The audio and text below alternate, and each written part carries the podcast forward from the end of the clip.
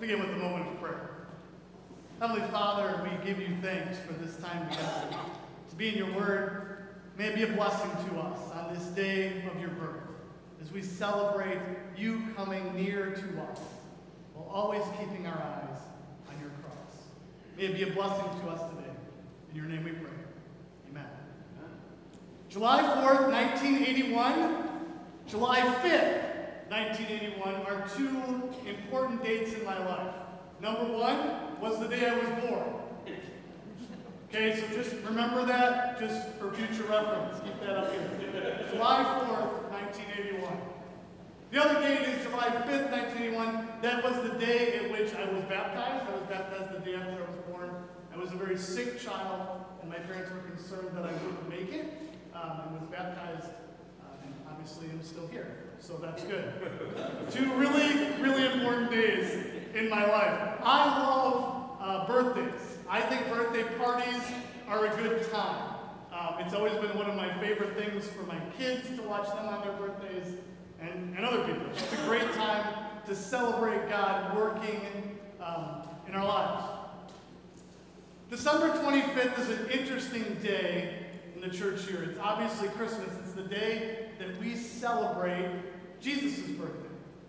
Now, you may have been taught over the years, and lots of people, I hear it all the time, that December 25th, we picked that as the day of Jesus' birth to celebrate because of the Yuletide. How many of you have heard that? Kind of comes from that idea. All right, I'm going to tell you that that's wrong.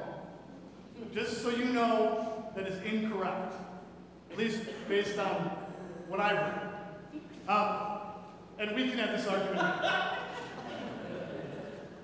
There are lots of people that teach that, although I would argue that that's not correct. The early Christians, in around 500 years, like 700-ish, 6th, 7th century, started to look at when should we celebrate the birth of Christ, because up to that point were not really doing that, at least regularly. So they came together to try to figure this out. When should we celebrate the birth of Christ? They came up with December 25th, and it's kind of interesting. So here's how they did it. They said the birth of Christ, they believed that all prophets, all teachers, died on the day of their conception. So they looked at it and tried to figure out when is it that Jesus actually died, the actual date. It obviously moves with Passover. If you've ever studied history and time, and I won't bore you with that, because that's a doctoral project for somebody. But there's all sorts of different times and years, and there's leap years and all these things, and believe it or not, the earth doesn't rotate in even 365 days. It's actually 365, 8 hours, 15 minutes, and 30 seconds, or something obnoxious. It's actually, I think, 8 seconds. It's like a weird time. That's why every so often, we have leap years, and then every so often we have to actually add a second to the year to make it all work. But when they were coming up with this, they were trying to figure out this date, they came up with March 25th. March 25th is the day that they believe Jesus actually died. So the early Christians and early Jewish scholars believed that all prophets died on the day of their conception, which means, if you can do the math in your head, and I'll do it for you, 9 months from that day would be December 25th. The early Christians believed and understood that Jesus' birth is really important to us, not because, oh look, there's happy baby Jesus, and oh look how nice and wonderful that is. They understood that when in their celebration of the birth of Christ, it was ultimately a celebration in order to point us to God being near us, so that he would end up up there.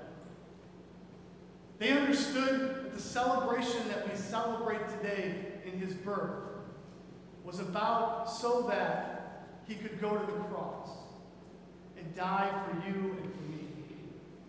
When we think about baby Jesus today, we think about Christ coming, but we also think about his going away, his death and his resurrection for you and for me.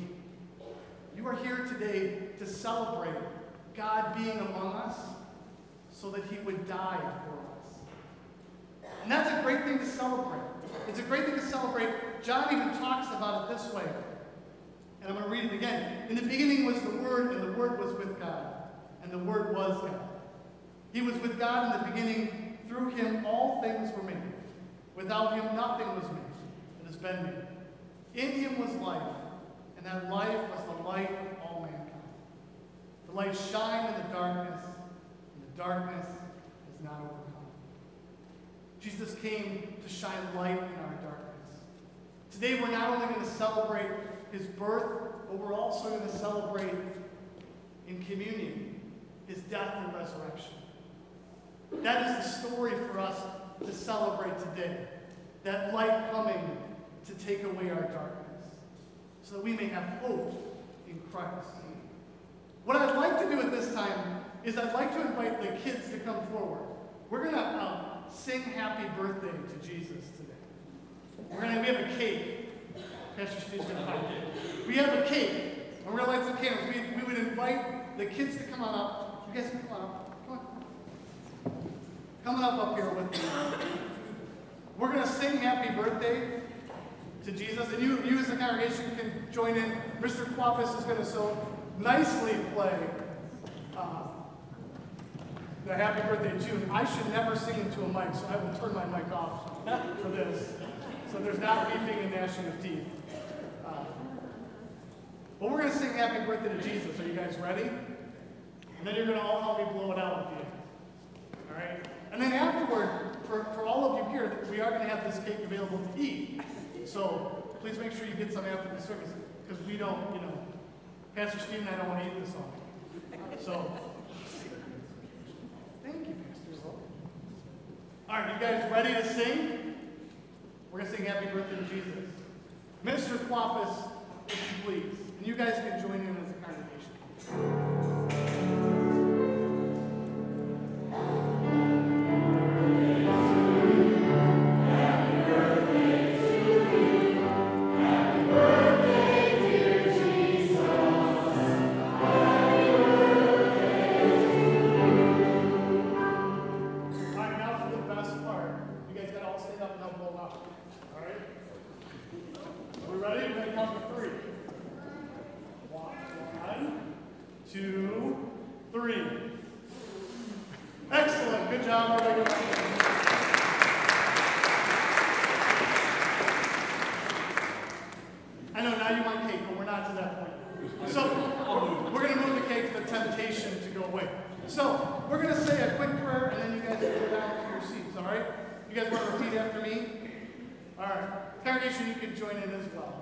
Dear Father in heaven, thank you for sending Jesus,